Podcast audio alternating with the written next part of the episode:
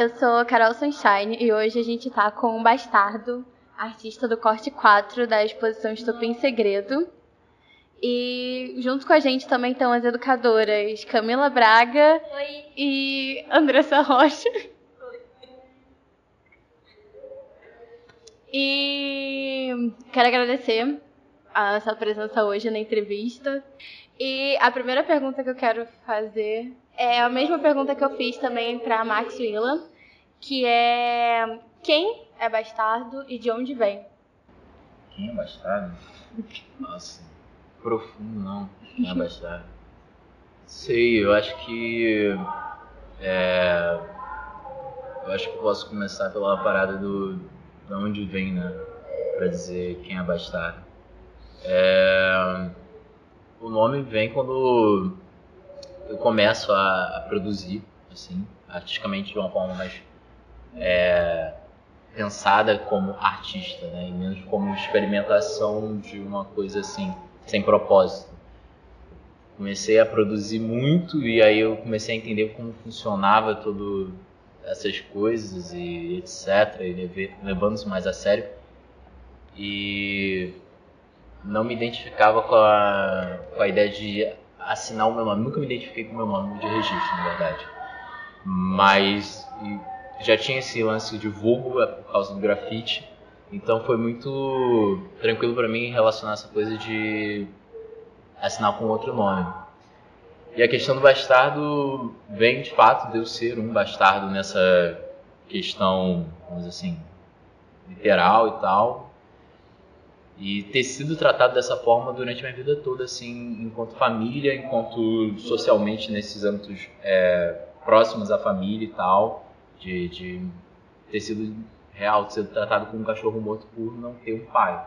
Assim, minha família é muito é, tradicional conservadora. E aí rolava uma certa perseguição teve todo um trauma essa coisa de, de ser tratado nesse termo de, de bastardo, filho de ninguém e tudo mais.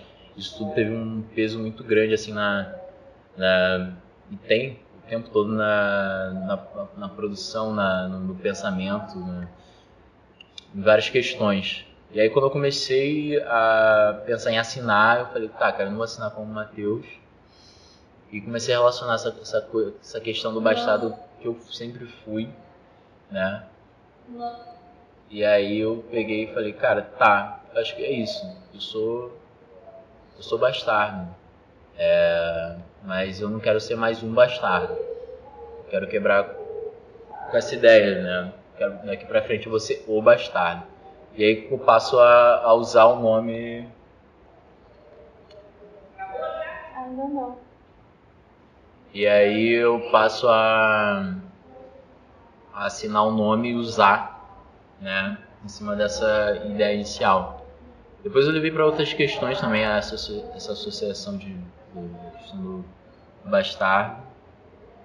Mas, voltando para a questão de quem é, eu acho que, sei lá, mano, não consigo definir o, quem eu sou, né?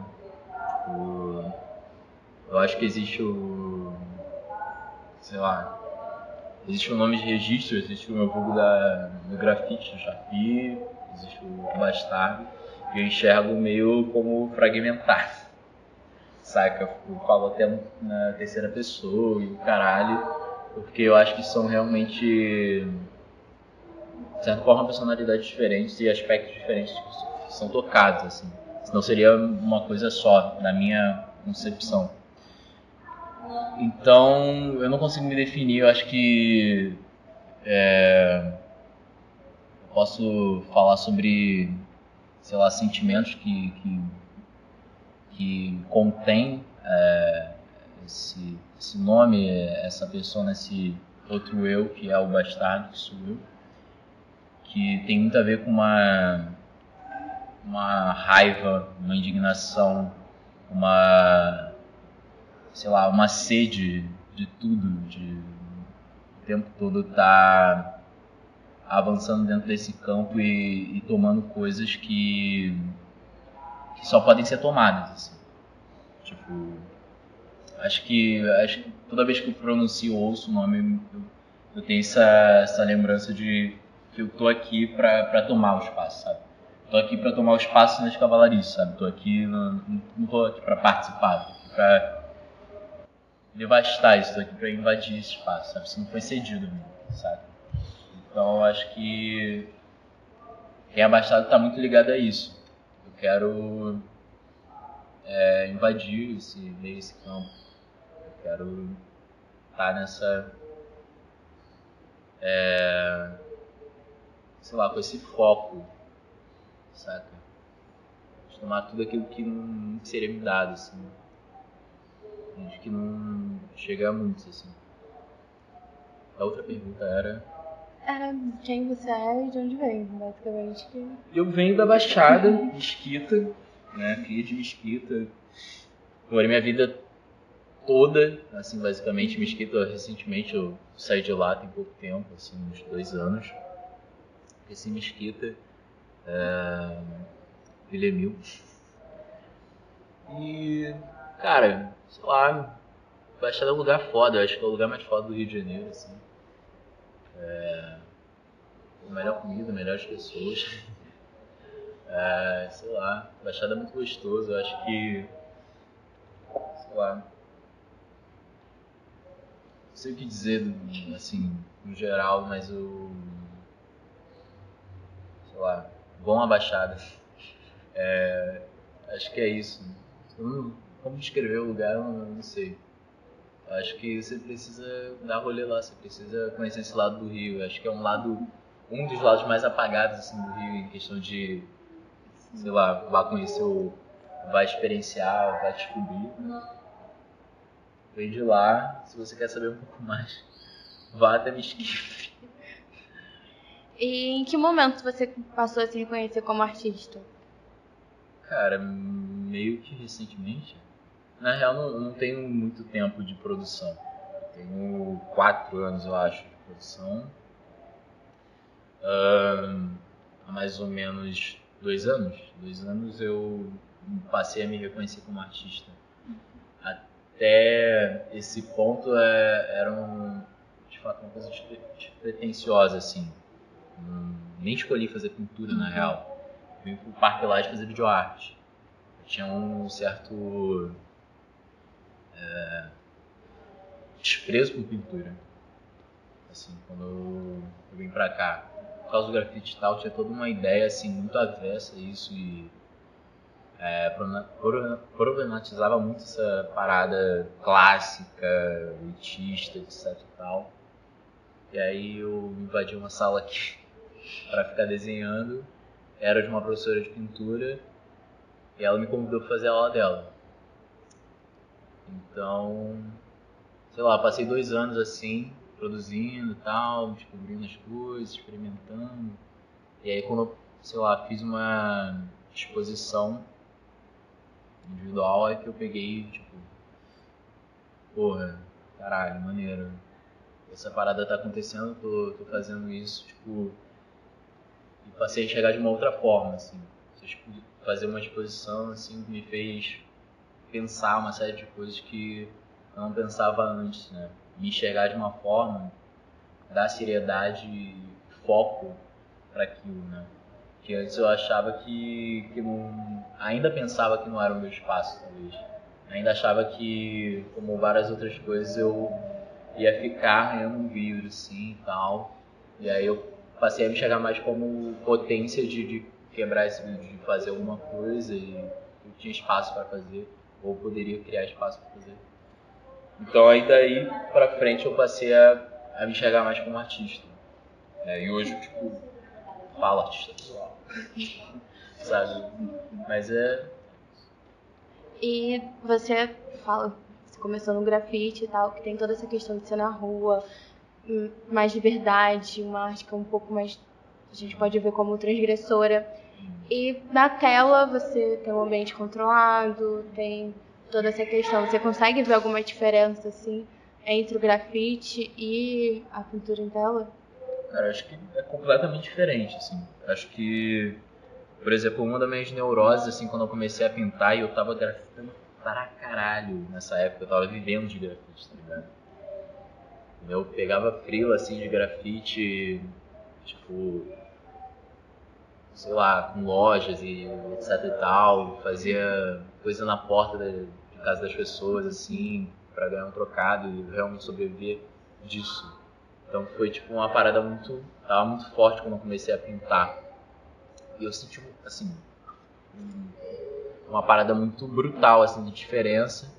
E eu também não queria continuar, tipo, sei lá, trazer uma coisa que eu fazia na, na, na rua pra, pra tela, igual muitos grafiteiros fazem e tal, que eu acho super batido porque, assim, foda-se, sabe? Uma coisa que você está fazendo no muro, uma coisa é tela, sabe? No ambiente controlado, você não tem como chamar uma tela que você tem um desenho que você faz na rua de grafite, sabe? Então eu queria quebrar isso. Falei, mano, vou começar uma parada nova. Assim, vou fazer bomba em tela. sabe? Porra, foda-se. Então eu peguei e comecei essa parada do zero, assim. Então fui tentando criar algum tipo de linguagem com o tempo, entendendo como funcionava a parada e tudo mais. É...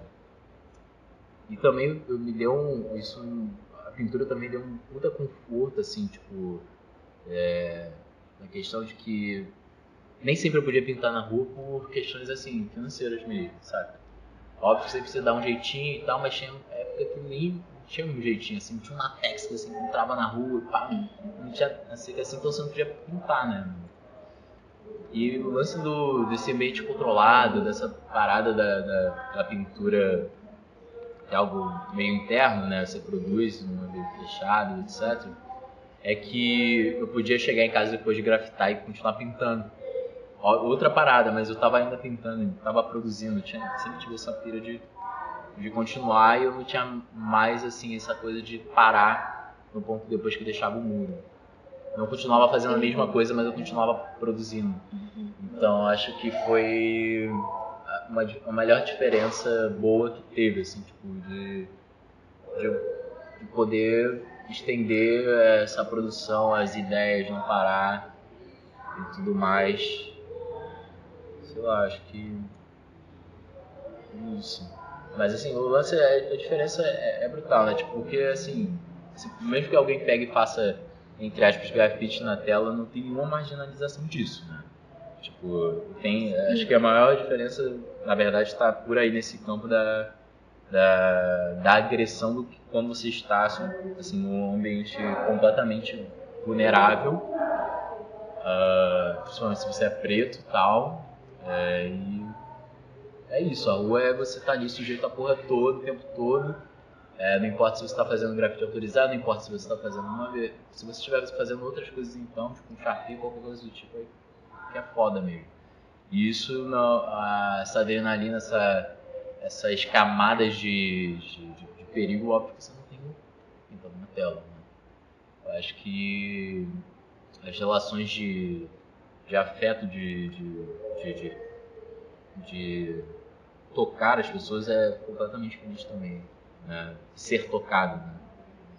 Acho que, querendo ou não, os suportes clássicos como pintura e tal tem, uma, tem um muro entre o que você recebe e o que você é, quer transmitir. Né? Tem um filtro ali, de alguma forma. E que o grafite não tem. Pelo menos enquanto está sendo executado, até pode mesmo, sabe? Você ser cobrado porque fez uma coisa em tal área, um lugar que não devia então a cobrança vem, pode ser agora, pode ser depois, então a, a não tem esse filtro, na minha concepção, não tem esse muro. Então, acho que o grafite tem essa coisa meio imediatista, assim, de você às vezes sofrer as paradas ali, o papo é tudo muito plano, muito reto, não tem muita história, e até culturalmente, pô, outro, outro rolê, assim, outro rolê. Né? Você saber as nuances do, que como funciona a rua, como funciona o grafite, não tem nada a ver com pintura, nada a ver com pintura, nada a ver com o rolê da, da, da, das artes visuais, das artes plásticas, do museu, sabe? Então, é, sei lá. Sem voltar também que no grafite tem muito Isso de você grafitou um dia, você pintou um muro num dia, na semana seguinte, no mês seguinte, pode ser que ele não esteja mais ali. Sendo que na pintura, não, ele vai com certeza permanecer por muito mais tempo. Tem essa duração também do trabalho.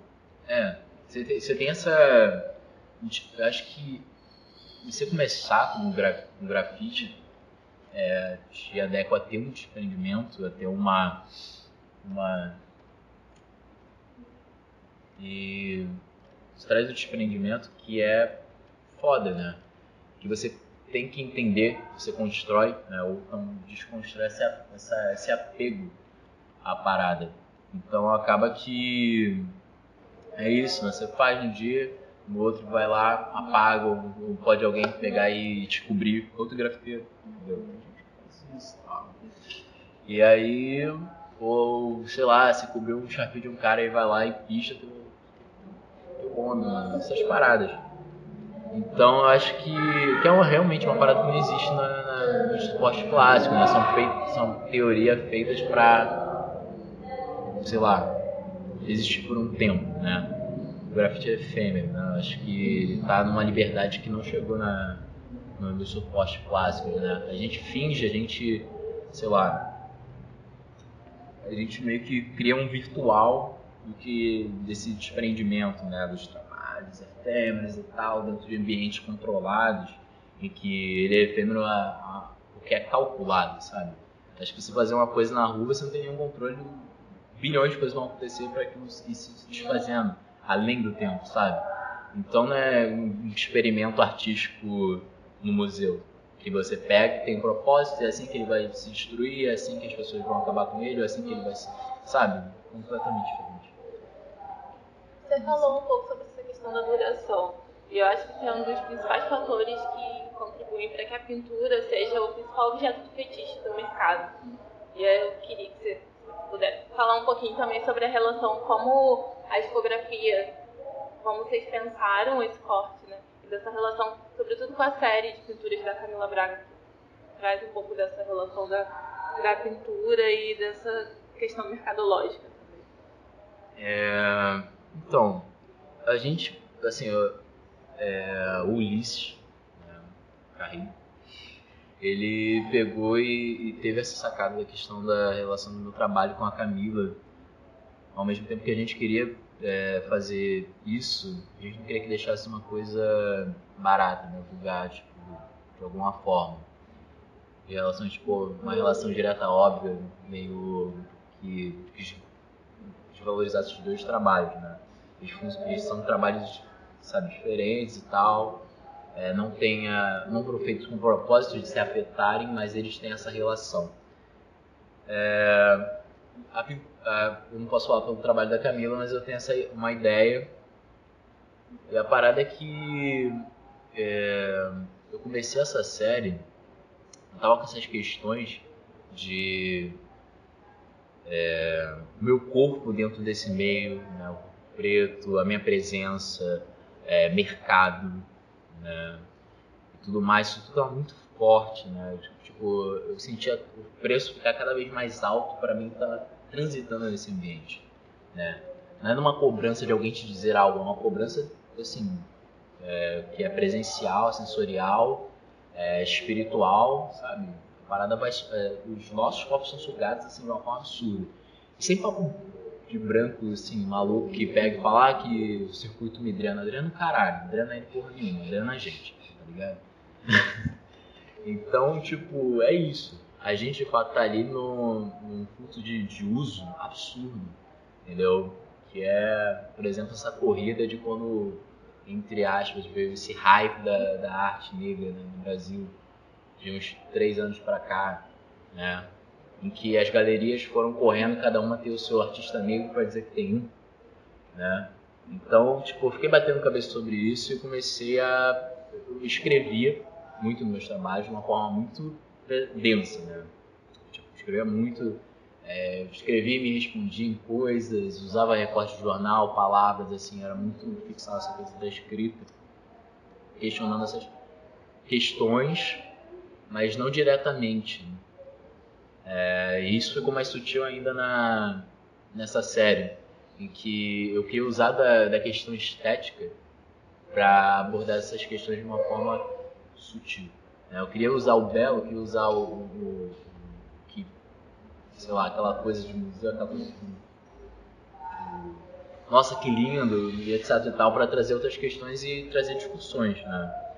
Então tem uma frase, tem, um, tem, tem um, uma coisa ou outra ali que eu vou colocando para trazer essa essa questão de, de, precificação do trabalho, precificação do meu trabalho, precificação do, do, do meu corpo ali, o que, que eu pago para estar ali, o que, eu cobro, o que eu recebo, né? Essa, é, coloquei tipo os jornais da, de promoção do Guanabara, né?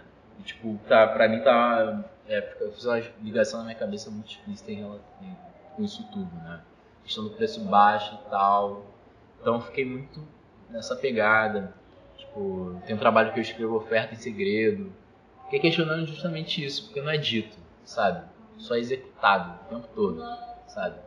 É, a forma como a gente é cobrado bilhões de vezes mais e a, a forma como a gente é usado o tempo todo, sabe? Tipo, a gente não pode ser só artista, a gente não pode só ser educador, a gente não pode ser porra nenhuma só, sabe? Mas o ambiente da, da arte, ele é... Ele se finge de receptivo e, assim, uma coisa que abraça, só queria, na minha concepção, se, de, se demonstrou os, assim, os piores, assim. É, tipo, bizarro como isso é executado, né? Essa questão do... Sabe, o político vai lá e pega uma pessoa, uma minoria e tal, não sei o que, e faz vontade, sabe? Só que é algo, assim, descarado. E é uma minoria que é a maioria, né? É. E aí, é. E aí o rolê dentro da arte é que é, tipo... É um uso, assim, mascarado. Então, é, tipo, é nojento, saca? É nojento, tipo, a forma como as coisas são executadas e a forma como isso tudo é usado. Então fui bati cabeça nessa coisa, comecei a ter uma entre aspas nova linguagem e tal. Fui para esse lado estético, mas com essas pistas de, de, de questionamentos que eu tenho que são sobre isso, né? Sobre política, sobre o meu corpo no, nesse meio artístico, é, o belo pelo belo, tipo questionando a pintura em si, tipo, não tem esse é, esse romance com a pintura, sabe? Eu sei que pintura é um suporte privilegiado, eu sei que ela é um fetiche de mercado e sei que, por exemplo, também é, eu como artista negro posso virar é, uma forma de, de explorar é, essa esse meu corpo em cima do trabalho, né? Eu, tipo, deturbar em qualquer conceito que possa ter no meu trabalho para me tornar mercadológico, né? Então, o lance de fazer abstrato, a galera que faz, tipo, a gente tem Ana Almeida aqui, né? Então, tipo, a galera preta que faz abstrato, eu acho foda pra caralho, tá ligado? Porque, assim, a gente tá vivendo um momento que todo mundo quer pegar comprar a nossa história, a nossa vivência por meia dúzia de moedas e fazer dinheiro com isso e usando a nossa imagem, nosso corpo, tá ligado? E a gente não, assim, não tá numa questão de fazer caricaturas de nós mesmos dentro do nosso trabalho. Acho que é uma parada muito importante, saca? Não que seja uma regra, tem que fazer abstrato, mas eu acho que a primeira referência que eu vou ter vai ser essa que eu faço e a Ana que faz, eu tenho várias outras artistas e artistas negros que estão nesse campo mais é, menos caricato, né? E tal.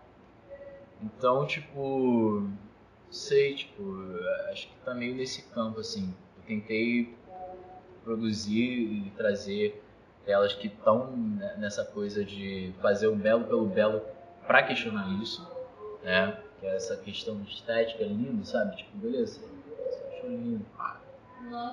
E ok. E aí você pegar e falar, nossa, isso era mais caro, por quê?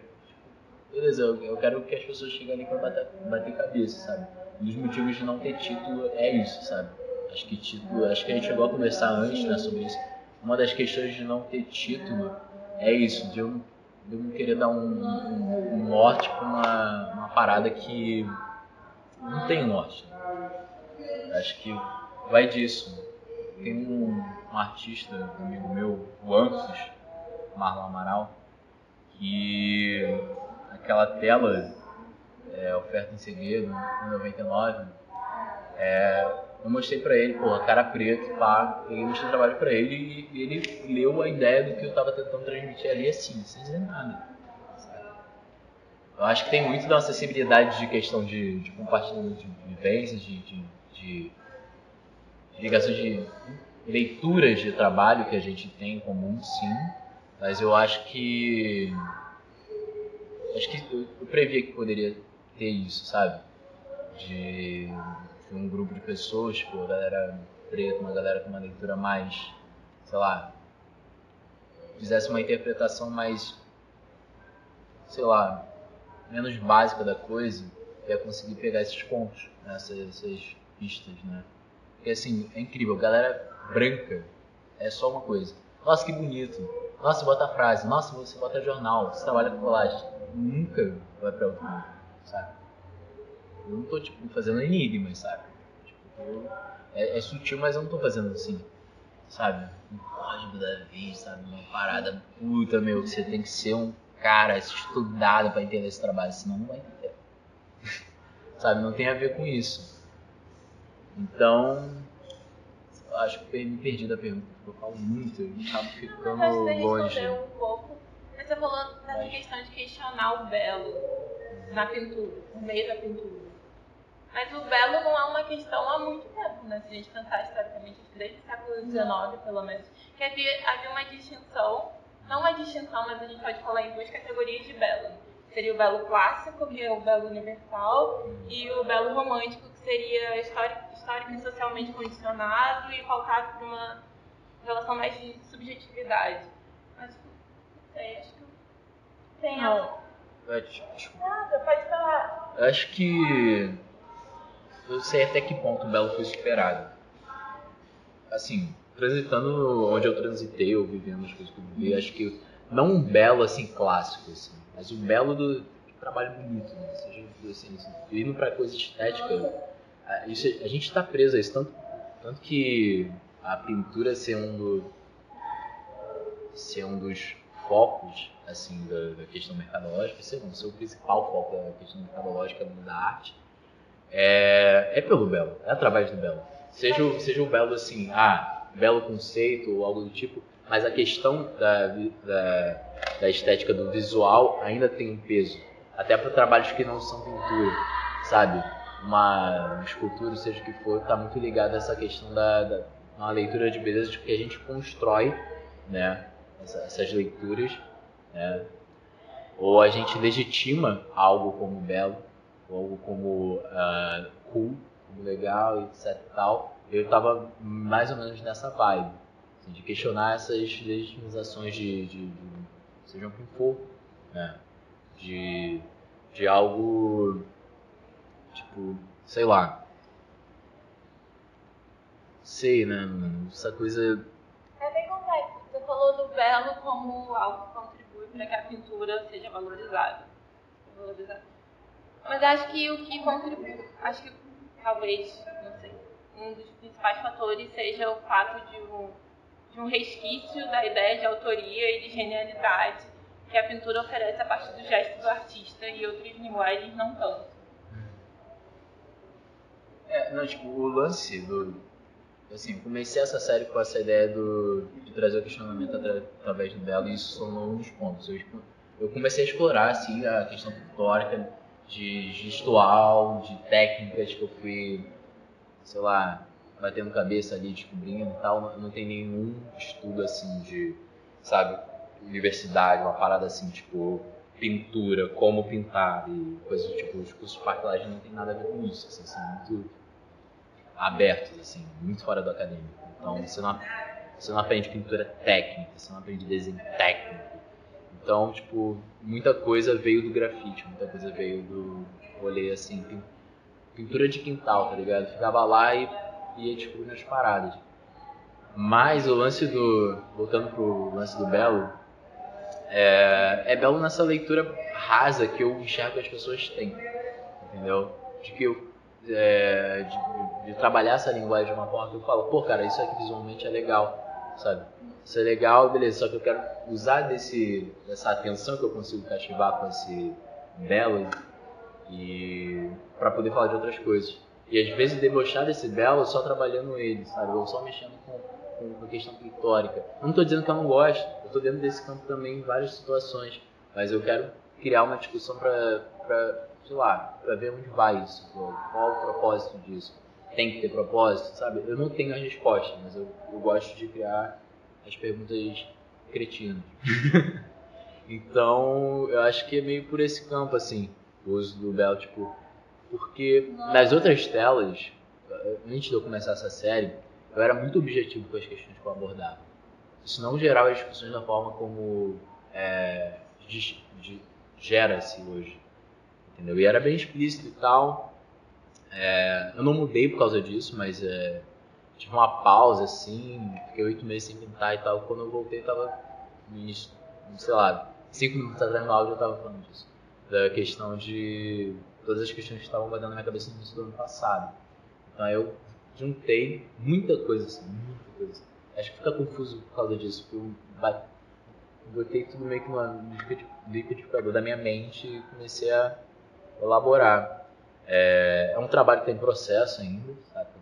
É, não sei qual rumo que eu vou seguir com essa, com essa série e tudo mais, mas era tinha, tinha como pontos isso, sabe? Usar de uma coisa que é agradável hoje, visualmente, para trazer um outro ponto, sabe? Ou então pegar e usar o, o algo que é agradável para ser redundante, às vezes, sabe? Você. Não, não fora do, do, grupo de pessoas que olha para algo e, e acha bonito, sabe? Dentro artisticamente bonito e bonito, sabe? Você passa batido, você. Sabe? As coisas meio normalmente são aleatórios. Enfim, acho que começando a me perder. Então, no seu trabalho, você falou que estava testando técnicas também. No seu trabalho você tem a colagem, que é alguma coisa de fora que interfere no que, interfere no que você produz. Tem as diferenças de texturas, volumes dentro dele. Você consegue relacionar isso um pouco ainda de você pintar em cima de um muro? Tem toda aquela questão de você não conhecer ele direito, não ser certinho, ter chapiscado, ter algo descascado e tal, faltando. Você consegue relacionar isso na produção ou é muita viagem na minha cabeça? Cara, eu acho que eu não tenho essa relação direta. Uhum. Eu acho que muitas das coisas que eu fui descobrindo, assim, a respeito de técnica, a respeito de, sei lá, experimentação, foi porque eu sou um péssimo aluno. e, tipo, sei lá, Fiz aula com três professores diferentes de pintura aqui no Parque Laje. E, sei lá, eu resolvi, tipo, alguns passam trabalhos e tal, não sei o que, são exercícios, não sei o que. Acho que ali, quando eu comecei isso, eu tinha um problema que eu, eu resolvia, mas nunca da forma como era instruído. Justamente porque, assim, pô, sei lá, acho que era você dá soluções pra uma coisa, tipo, ó, você tem um óbvio, mas você tem uma porrada de coisa em volta, tá ligado? Você tem o que é o padrão para se fazer, uma porrada de coisa em volta. Então é, ia muito desse campo, né? Tipo de, sei lá, eu fiz um exercício uma vez que era, sei lá, 15 formas diferentes de você aplicar tinta e tal. E aí eu fazia, tipo, mano, tirei o sapato, bati com o sapato e tal, não sei o que, eu usei o corpo e ia fritando assim, sempre meio, meio pirado como entrar nesse campo. E aí eu acho que com o tempo eu fui assim, piorando.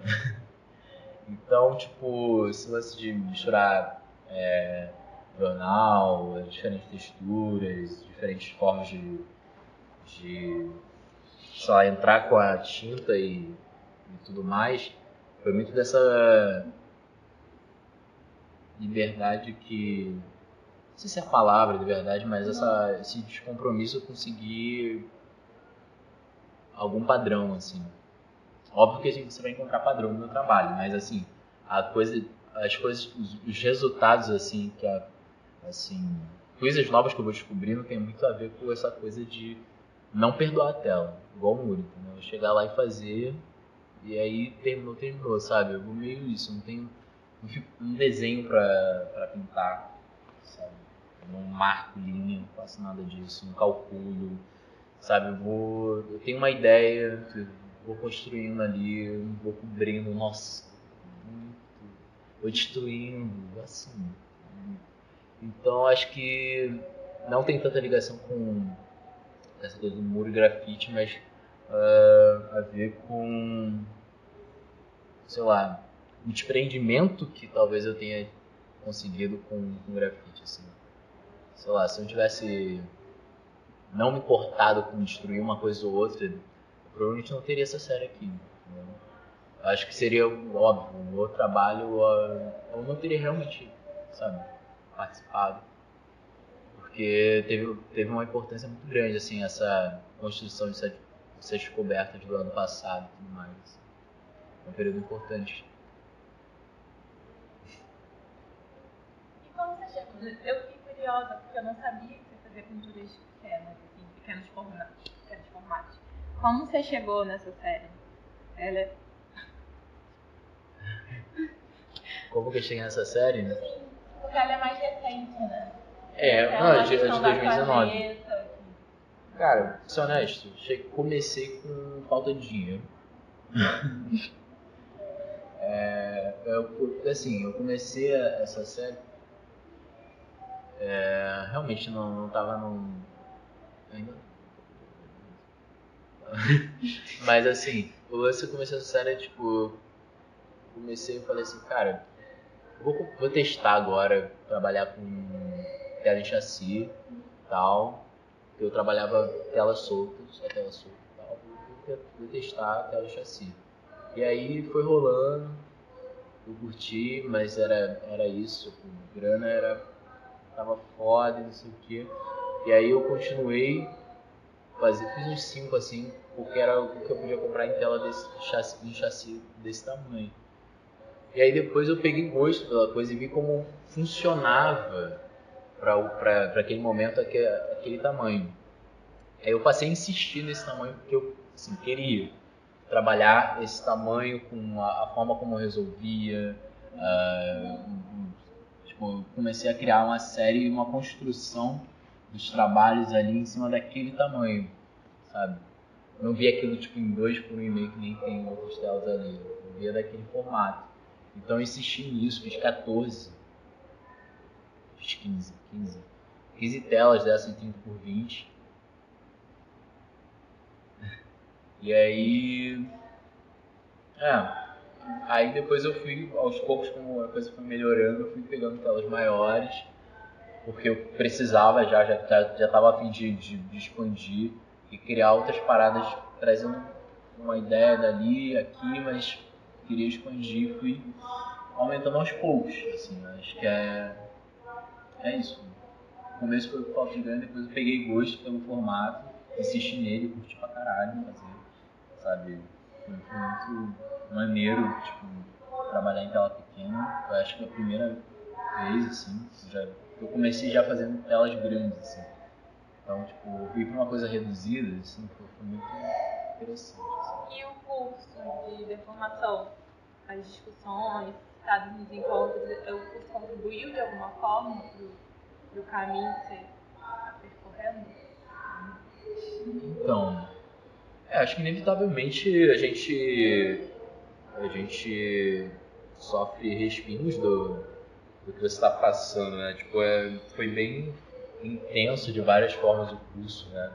Eu acho que o que eu mais aprendi com ele, o, que mais me agregou foram as pessoas, assim, do, os integrantes do curso, né? Eu aprendi muito com eles, assim, muito, muito muita troca, mas não uma troca vulgar, né? tipo uma troca real ali, uma coisa importante estava acontecendo, no momento que a gente está vivendo, uma, acho que tinha uma sintonia ali, não só pelas questões, mas assim, pelos toques, né, pelo, sei lá, pelas direções que a gente ia tomando.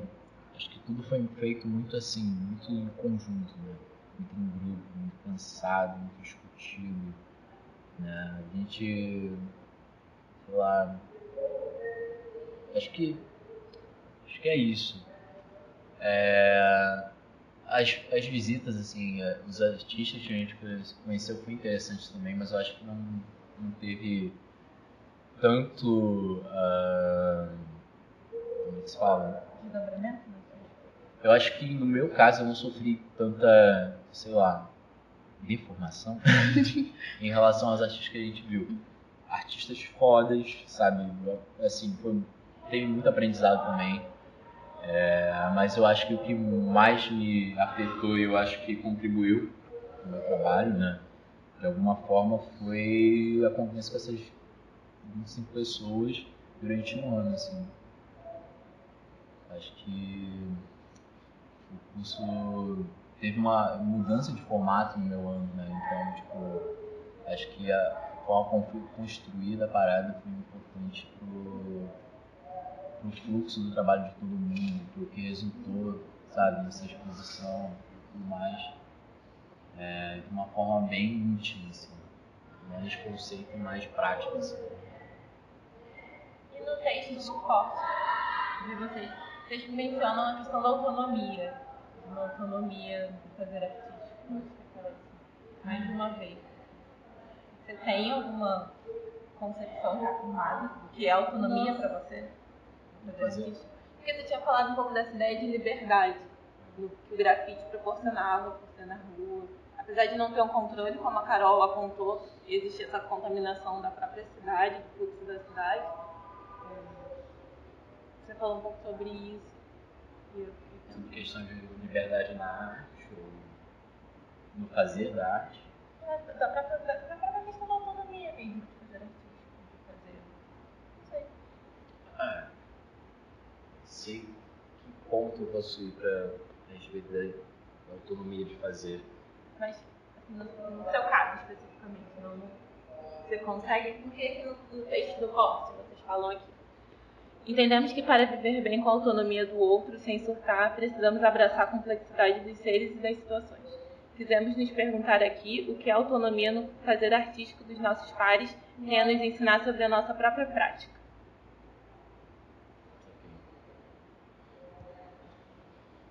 Lá.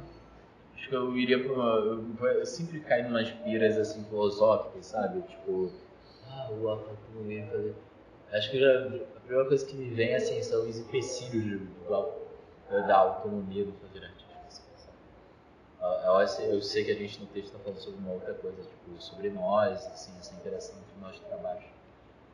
Mas eu acho que essa questão do, dos empecilhos fodas que existem no fazer artístico, né? Assim, eu digo para pessoas que, sei lá, não estão nesse âmbito de elite branca, tá? Então, sei lá, o ano passado inteiro eu tava trabalhando aqui, tá ligado? E, tipo, às vezes falta curso, não tinha como produzir, não sei o quê. Isso tudo assim, até que quando a gente tem autonomia, né? Sabe? Acho que a gente tem uma série de ilusões, assim, de, disso, né? é foda lidar e criar artimanhas para poder continuar fazendo, né? Acho que dentro do campo da arte ele não pode das estruturas sistêmicas de exclusão, sabe? Acho que ele é, é, tá dentro do, de mais novos uh, projetos ou meios de que trabalham com, sabe, conjunto a esses sistemas de exclusão. Então, tipo, sei lá, o meio artístico não foi projetado para, sei lá, é, criar autonomia, criar incentivos e o caralho a quatro pessoas que não têm tempo, não têm uh, grana, não têm, uh, sei lá, formas de viabilizar isso de vários jeitos, assim, né? Mas Vai, vai, vai. Não, eu ia perguntar como você vê esse, esse sistema de exclusão na própria escola, né? Na ERAB. Porque na situação ao lado que a gente tem da turma de formação, como nos movemos, como queremos nos mover, acho que um dos pontos centrais é a questão do deslocamento. E de como o deslocamento ele vem um pouco atrelado a essa questão de exclusão social. Sim, você mesmo falou que você vem da Baixada, então tem toda essa questão de ser um espaço que é na Zona Sul e a gente não tem muito acesso e não tem espaços como ele em outros lugares do Rio de Janeiro. Eu acho que exatamente faz parte. Isso é um dos é, faz parte do sistema de exclusão, por exemplo, artístico. Por que, que o polo da, o circuito acontece na Zona Sul, sabe? De Botafogo até a Gávea, sabe? Não, é à toa, sabe? Não falta artista, não falta rolê cultural, falta centro artístico fora do, desse meio, sabe? Mas é, mas é isso. É uma, acho que faz tudo parte desse, dessa forma de, de desincentivar a, essas presenças, essas participações, essas, saca? Tipo, no nosso curso a gente também falava muito disso. É, o, o EV para Todos eram os dois grupos juntos em, em, correndo atrás disso, né? Muita luta para conseguir uma coisa que podia ter sido. Hã?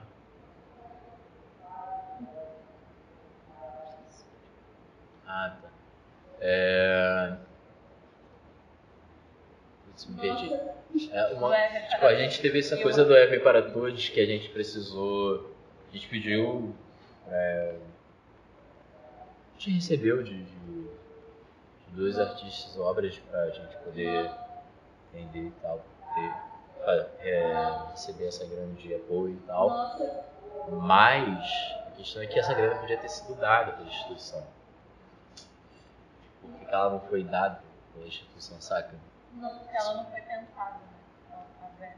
No, não, no projeto não tinha realmente dar uma bolsa. Mas como você pega e tem, sei lá, o nome do, do tema do, do curso do, do, ano passado era. Era. Nossa, esqueci. Emergência e resistência. Você tem esse, esse, esse nome de entrada, de convite. Você tem um grupo de pessoas ali que é, foram escolhidas de áreas periféricas, pretas, é, trans e, e, sabe, marginalizados e etc e tal, toda numa condição em que, claro, vai ser muito fácil vir para a Zona Sul três vezes por semana, sair daqui 11 horas e etc e tal. Claro, vou ter grana para uma produção. Claro, vou ter, sabe, para deslocamento, para as visitas e não sei o que. Eu acho que é chega a ser, tipo, é aquela coisa de, de estender a mão dando uma banda, né? É, foda pra caralho, dar essa oportunidade, etc. Mas eu acho que pode, às vezes, cair nesse campo da, da do que o circuito faz o tempo todo, que é usar esses corpos de uma forma deturpada. Não, a gente está incluindo, mas até que ponto você está incluindo? Porque não que fosse uma obrigação da, da instituição ter pensado nisso, né? Mas quando você coloca um nome como esse, emergência e resistência, você traz essas pessoas você sabe de onde elas são, sabe a condição delas. Você, é, depois de pedirem, não dá, eu acho foda. Acho foda assim. Será que foi falta de grana? Ou simplesmente não queriam dar? Não sei. Então, eu acho isso complicado. Eu acho que isso é, faz parte da estrutura de, de exclusão, assim. Subentender que, tipo, ah, não, a gente já deu a bolsa, então o resto vocês têm que dar um jeito. Não é bem assim que funciona, sabe? Até que ponto você está estendendo a mão, né? Até que ponto você está pensando de verdade nessa, nesse tema e nessas pessoas que você diz, que, diz querer incluir, diz querer trazer para o campo da arte. A gente está ocupando, a gente está vindo, a gente está dando um jeito de chegar, sabe? Pessoas dando calote no treino, pessoas dando um jeitinho para para chegar aqui e fazer a aula, sabe? Para chegar aqui e concretizar isso, para chegar aqui e ocupar esse espaço. Mas é, a pessoa, assim, essas instituições brancas, esses espaços, etc, tal, que se passam por, por esse, sei lá, Salvador, né? A gente tem que vigiar com isso.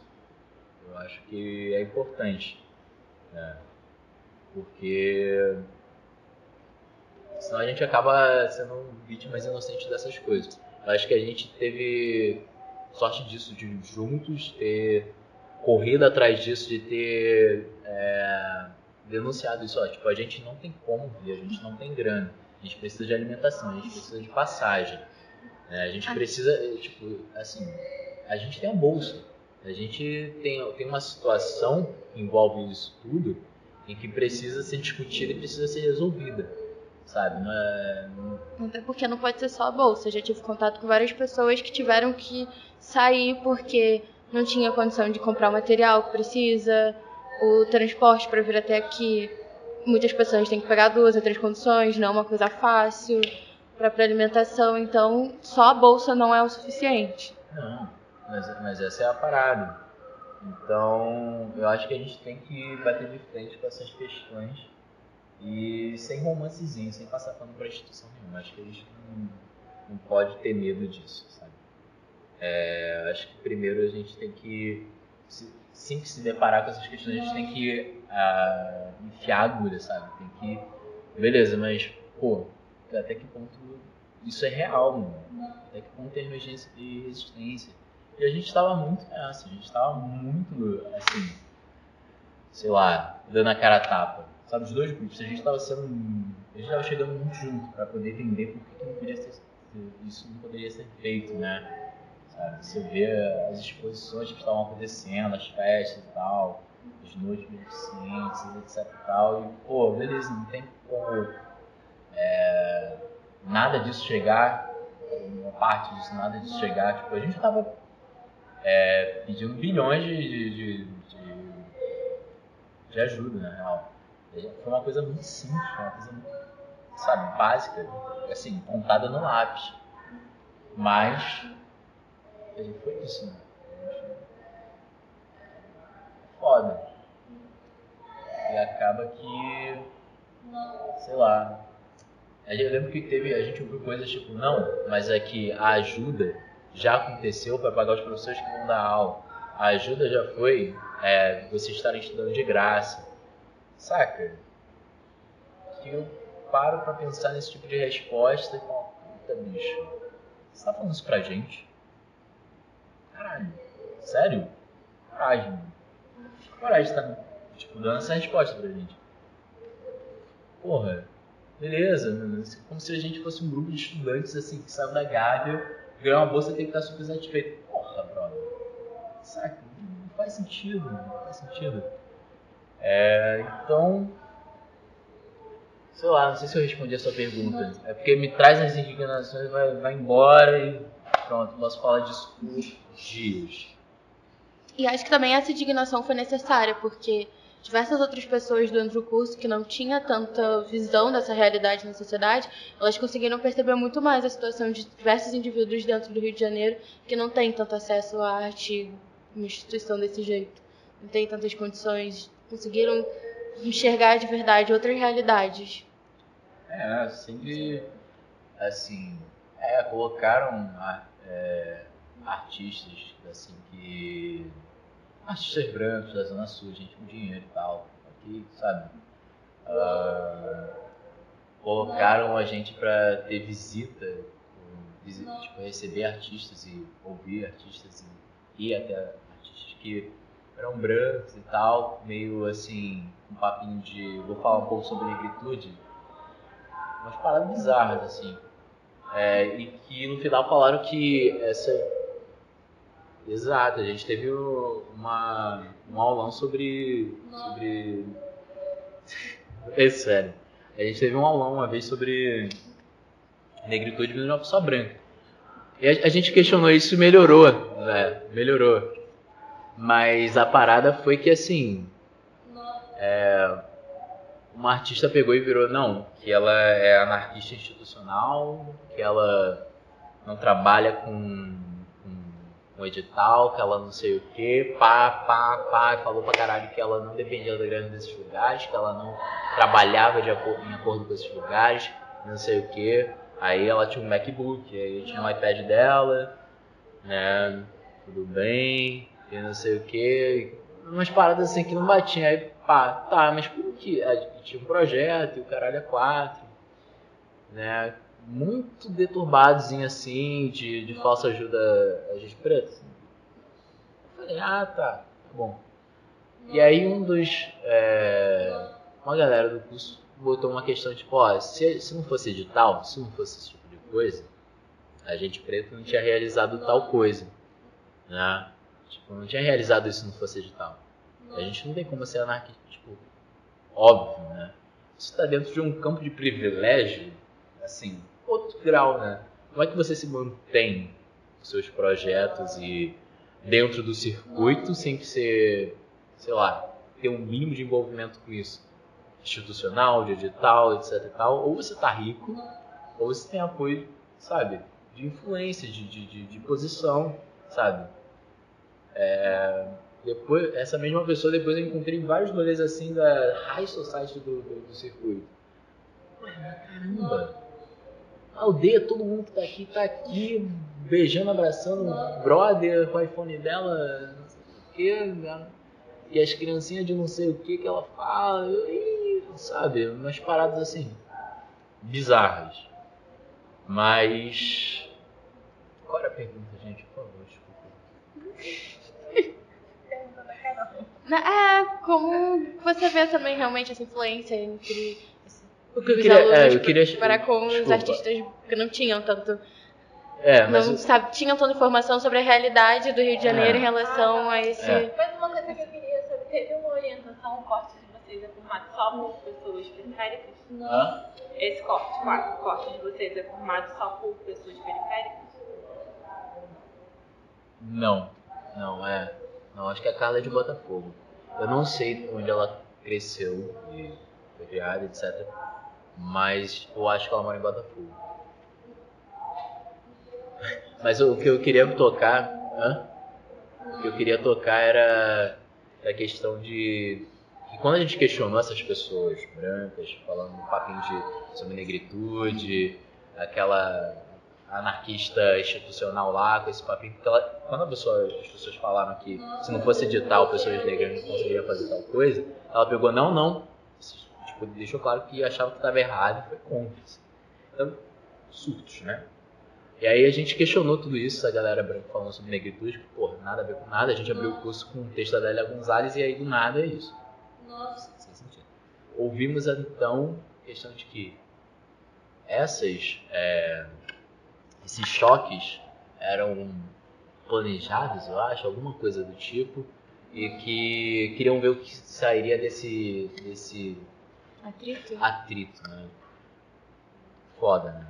Eu acho que teve menos atrito entre os grupos, os grupos assim, pelo menos no nosso, na deformação, da questão, tipo, tinha galera assim que tinha grana e tal, uh, era minoria, assim, pela primeira vez que eu fiz alguma coisa no Parque que a galera branca rica era minoria. E isso foi maneiro e tal. E a galera que tava lá era muito gente boa, tipo, não era, sabe, branco piradão. Então a gente não teve esse, esses choques diretos dentro do nosso grupo com, com essa com essa diferença ali. É, funcionou muito bem, foi, foi, foi tranquilo. A gente teve mais com essas figuras inusitadas que a gente visitou ou ouviu. Assim. Acho que foi mais desse campo assim, foi puta merda. Assim. Vamos lá. Eu queria também que você falasse um pouco sobre a ação que a gente está fazendo hoje. Então, a ação que a gente está fazendo hoje é a assinatura dos, dos esquecidos. Um trabalho que eu já tinha assim na gaveta há muito é, e aí rolou a oportunidade de, de, de, fazer aqui, eu acho que era até o momento, assim, eu achei, assim, top. acho que casou bem a, a, a, ideia do trabalho com o ambiente e, e aqui ter tantas possibilidades em questão de público, né? Questão, sei lá. E aí o trabalho nasce a partir da ideia de de coletar assinaturas, mas não nomes assim necessariamente, mas é, representação dessas pessoas que se sentem invisibilizadas. Invisibilizadas. Obrigado. ah, apagadas ou buscadas de alguma forma, de um jeito geral. Assim. É, eu afirmo que tem como foco a questão da galera preta, da galera trans, da galera, sabe, sapatão das meninas, sabe? Eu queria que essa galera estivesse participando, sabe? E depois de coletar essas assinaturas, seja com uma frase, uma palavra, um gesto, o próprio nome, é, eu vou trabalhar em cima dessa tela e pretendo expor ela. Eu quero fazer uma série, na verdade. É, que eu vou trazer essa questão estética de novo, essa questão de tal, etc tal. É, trabalhar pintura em cima dela, né? E essas pessoas vão, vão vir como coautores. A ideia é trazer visibilidade de alguma forma através desse ato, sabe? De, dessa participação. Trabalhar o visual, trabalhar tudo isso junto é, na tela e trazer essas pessoas para frente, sabe? de alguma forma. Então eu fiquei com esse sentimento de que forma eu poderia usar de, de, de de trazer essas pessoas para frente, sabe? Mesmo que de forma mínima ali, sabe? É, conceitual, mas fazer, sabe? Todos vão entrar como coautores e tudo mais, tudo tem uma importância para mim, assim. Essa participação dessas pessoas.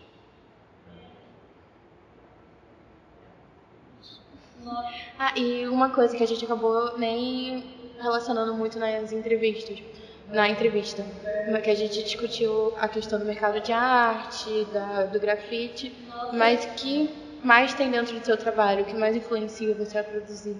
Por exemplo, você falou da questão da depressão, transtorno de personalidade.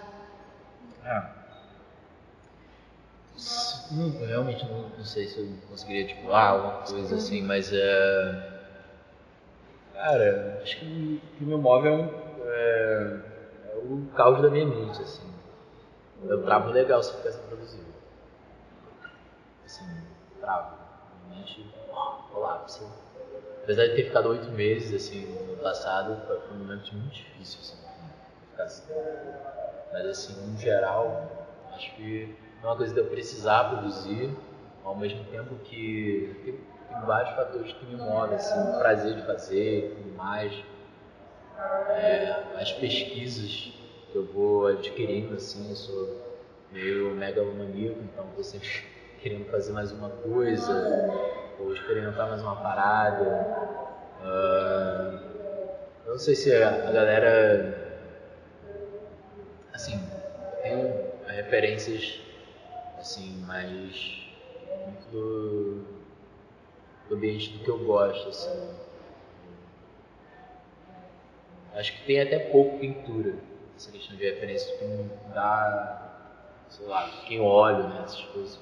Tem até pouco pintura, eu sou muito assim de, sei lá, entrar na internet e ficar tirando umas coisas assim meio caóticas, meio esquisitas e ficar pensando sobre aquilo produzir. Uh, eu não tenho esse estudo de da parte histórica, teórica de arte. Então, referência nesse ponto, eu sempre tive, eu sempre pequei muito nisso. Eu pequei porque eu não tive acesso, assim. Mesmo aqui, assim, foi, as coisas foram chegando assim, você não conhece fulano, nunca foi assim, pô, você, pô, dá uma olhada, você foi aqui, você não conhece fulano? Eu conheci dessa forma de, alguns. E aí, sei lá, eu vou, eu vou muito pelo campo do tá próximo, eu olho muito pra Baixada, olho muito pra, pra galera do Rio, assim, sabe? É, trabalhos que não tem uma relação, assim, de, assim, estilo com o meu, eu acho que é o que eu mais olho, assim. Tipo, porra, adoro o trabalho do meu Nando, curto pra caralho o trabalho do cabelo, uh, o gosto desses caras, assim, não fico em casa, tipo, olhando o trabalho o tempo todo, mas eu curto muito, assim, o que eu vejo quando vou em exposição, assim. Então, sei lá, não sei se a pergunta era minhas referências, mas, assim, acho que era o que me motiva, né, a fazer. Não sei, nossa, sei lá, o que te inspira na produção também. Acho que é, sei lá, ir gerindo de alguma forma esse, esse caos mental que nunca tive soluções. Acho que estou no processo, assim, de transa com caos e resolvendo a DR no tempo. Então, sei lá, eu vou lá, produzo, produzo, produzo a porra toda e tô sempre, sei lá, sede. Né? Eu acho que tem muito a ver com a minha cabeça. Toda essa questão do questão de personalidade, depressão, etc e tal. Acho que o que me motiva muitas vezes é isso, sabe? Não é tipo uma grande inspiração externa. Trabalho muito a questão perspectiva, assim. assim, assim acho que tem muita coisa aqui para trabalhar, então é tipo, às vezes eu fico assim, vamos usar isso aqui, né? Tem muito, muito, sei lá, gás pra criança. Então, é isso. Então, você pode também falar um pouco sobre a questão de você interferir no seu próprio trabalho. Você produz uma tela, depois de algum tempo você volta e trabalha em cima dela, quase que esquecendo que você tinha produzido ela antes. Então, acho que volta aquele campo do. É, acho que volta para aquele campo de desprendimento e destruição, né, mano? Porque assim, eu abandono às vezes os trabalhos. E aí, eu ano passado entrei numa pira que eu falei, cara, como que eu iria. É, como é que eu resolveria esses trabalhos de uma forma como se não fossem meus, né? Ou como eu vou resolver esse, resolver, entre? Esse trabalho como se não fosse meu, porque tipo de outro momento, tava fazendo outra parada, então como que eu vou usar a, as soluções e o que eu tô fazendo hoje para resolver esse trabalho antigo, né? Então entrei nessa pira e comecei a, a pegar trabalhos antigos, velhos, assim, inacabados e e aplicando um pouco do que eu tô fazendo hoje, criando paradas paralelas, assim. É, cheguei a fazer uns quatro, cinco trabalhos que, assim, são em paralelo a essa série, não tem nada a ver. E vieram desse experimento, assim, de pegar trabalhos antigos e agir dessa forma, sabe? Por, na real também é o meu sentimento, assim, não sinto mais como se é meu. Assim, diferente do que eu produzi e terminei, assim. Não tem essa coisa, nossa, oh, tiro da Deus. Mas o, os inacabados eu tinha muito esse sentimento. Que, tipo, vou fazer isso. A real é que eu queria muito pegar trabalho de pessoas e, e, e fazer, sei lá, fazer esse experimento. Mas é mais difícil, né? Tipo, sei lá, você conseguir. Gente, quem, quem trabalha antigo pra poder, quem sabe, destruir construir algo novo. Mas eu tenho essa pira. Acho que todo mundo tem um fim, assim. Sei lá, você nunca olhou pra nada e pensou assim, nossa, eu poderia, se fizesse tal coisa. Eu acho que. Acho que tem um pouco disso. Mas eu acho que comigo mesmo. Ou egocêntrico. Mas, sei lá, eu curto fazer isso de vez em quando. Não sei o que quiser mais sobre. Me ajuda, me ajuda. É isso então. Obrigada por participar e. Beleza. Como as pessoas fazem para te encontrar? Nossa. Quem estiver ouvindo, quiser é... trabalhos. Cara, Instagram, o Bastardo. Né? Deixa eu ver. Facebook, o Bastardo também. e Acho que é isso, não tem outra rede social. 什么？我是个机器人。